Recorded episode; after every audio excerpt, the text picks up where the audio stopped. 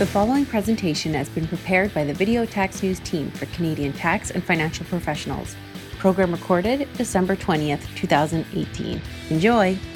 Welcome to the January edition of Life in the Tax Lane, first one in 2019. Oh my goodness me. Happy New Year. Let's hope it's a little less exciting in the tax world than the last couple of years. Holy smokes. Although I don't think we could raise the bar much higher. Uh, Now, Hugh, I feel a little bit off today because we've lost the real Joe. He's out of town today. However, we have Substitute Joe. You can tell that's not the real thing. He doesn't have a bow tie. But we will make do as best we can. Oh, we can aim high. But let's get going. Let's talk about this first article here TF- TFSA contributions. And we know for 2019, the annual contribution limit has just been increased to $6,000. So we might be thinking about making these contributions. Maybe with your year end bonus with your employer, they decided to contribute on your behalf to your TFSA. Maybe grandpa contributed to the adult child's TFSA on behalf of the kid. Is that okay? And, Well, that depends on who I ask, Yeah. doesn't it? Uh, the law says only the holder of the account is allowed to contribute. But what does CRA say? yeah, they basically say if the holder concurs and directs the payment to the TFSA, then they essentially are considered to have contributed, which would allow that contribution to have been made. So, yes, you may be able to do that. I would throw out the caution that if you are doing this, you probably want to paper up the fact that the holder did concur to this contribution. Yeah, and certainly CRA directly addressed the issue of the employer contributing to the TFSA. I'd still have the income. I Yep. told him to put it in there. I concurred he should put it in there. It's the same as if he cut me a paycheck and I put it in myself. And I think that's a reasonable result. Thanks to CRA for looking at it that way. Yeah. Well, let's move on, yeah. One item that was a little less reasonable recently, uh, we saw a retired lawyer in the tax court. Why are we in tax court? Well, because even after you retire, you've got files, you've got, unfortunately, still potential litigation risk if there was a problem with your work, and you've got to maintain those for the long term. Well, she had storage costs of 1200 a year, and CRA said, whoa, whoa, whoa. You only get to deduct expenses you incur to earn income. You're not earning income anymore. No deduction. Well, I think the tax court came to the logical conclusion you don't have to store these files just because. You have to store them because you generated them in the income earning process. You're really still practicing law until all of those obligations have been resolved, even though you're not getting fees anymore.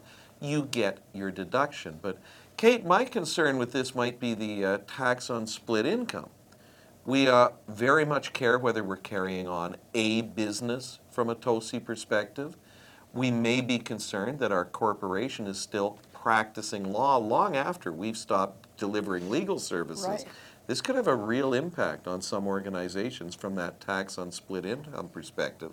And we're hearing more about TOSI from CRA. What else have we got this month? So we have another uh, exception, and we know that if we do get, for example, a dividend from a business that is considered to be related, that you may be subject to that top marginal tax rate unless we have an exception. And this one talks about a reasonable return. And the Department of Finance has basically said if you get a dividend that's reasonable in the context, you're not subject to those top tax rates. You get the marginal rates, which is pretty good.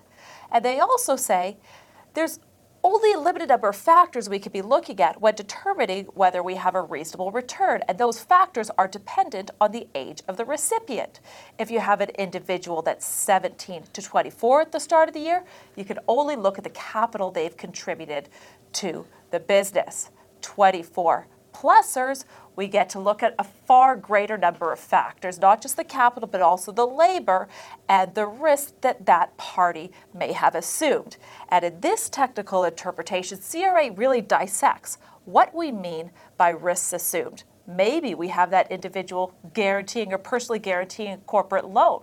Maybe they own a house, they get a mortgage on the house and take those proceeds and loan it in to their highly speculative startup business. That's what CRA addressed here. And CRA said, yes, we would look at the terms and conditions of the loan to determine whether the taxpayer was adequately compensated for that risk. Another pretty interesting thing in this uh, technical interpretation here is where we have that exact same situation, but both the husband and wife are shareholders. They both own the property, so essentially they're both assuming risk. And Hugh, what did the CRA say about kind of the relative risk? Well, I'd say we got good news and bad news from this, Kate. They said, yes, clearly that assumption of risk has some value. There should be some return. Yeah. How much risk did each party take? That would be how they would divide up that return. But CRA can't tell us how much that risk is worth, so we're going to have to make that assessment. And unfortunately, if we're wrong, we're still exposed to TOSI if we overpay. So, mm-hmm. probably a good idea to paper up our logic on what that risk was yeah. worth. Uh, you know, speaking of papering up our logic, Kate, uh, we talked last month about the passive income rules that are going to grind the small business deduction. And uh, I'm seeing a lot of panic with a lot of business owners as those rules come closer to, and closer to being in play. We talked about the timing also last month. Uh, I think Ontario has breathed a sigh of relief because so Ontario government's decisions have taken a lot of the edge off this change. But should we be pulling everything out? And I look at this and I go, I got to do the math. I don't want to make these decisions in the heat of emotion. And when I stand back and look at this, if I've got to pull out, say, $3 million from my company to get rid of the passive investment capital because I'm earning 5%, I'm making 150,000 and if it stays in, I'm going to lose the small business deduction. I don't want to lose the small business deduction. Hmm. Does it make sense to pay tax to pull out 3 million bucks? Well, if I can get that out at even a 25% tax rate, I'm going to pay $750,000. That's a pretty low rate for income of $3 million if I don't have shareholder loans or something similar to pull it out tax free. Well, $750,000 paid today so I can keep getting the small business deduction. Most provinces, that's worth somewhere between 70,000 and 90,000 a year if I've got half a million of eligible income.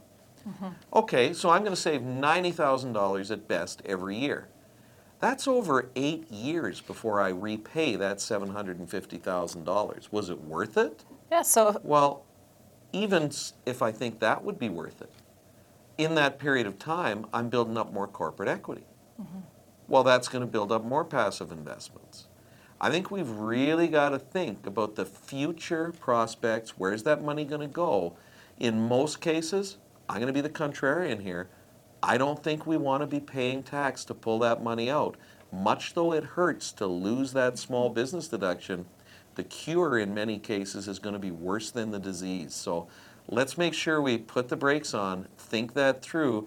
And if we're talking to a business owner who is a little panicky, let's make sure he doesn't make a rash yeah. decision that comes back to haunt him later. I know as practitioners, it's often us, up to us to take a step back, put our emotions on hold, and do the numbers many business people understand the numbers. We understand the numbers, and that's what we should be doing. And Kate, it may not even be us as the tax advisor. It may be the investment advisor there, who's yeah. the guy who has to say, have you really thought this through? The lawyer who's papering up the deal. There's a lot of advisors yeah. along the chain. Yeah. Well, let's uh, shift gears once again. Uh, completely different topic. Sorry, Joe. completely different topic.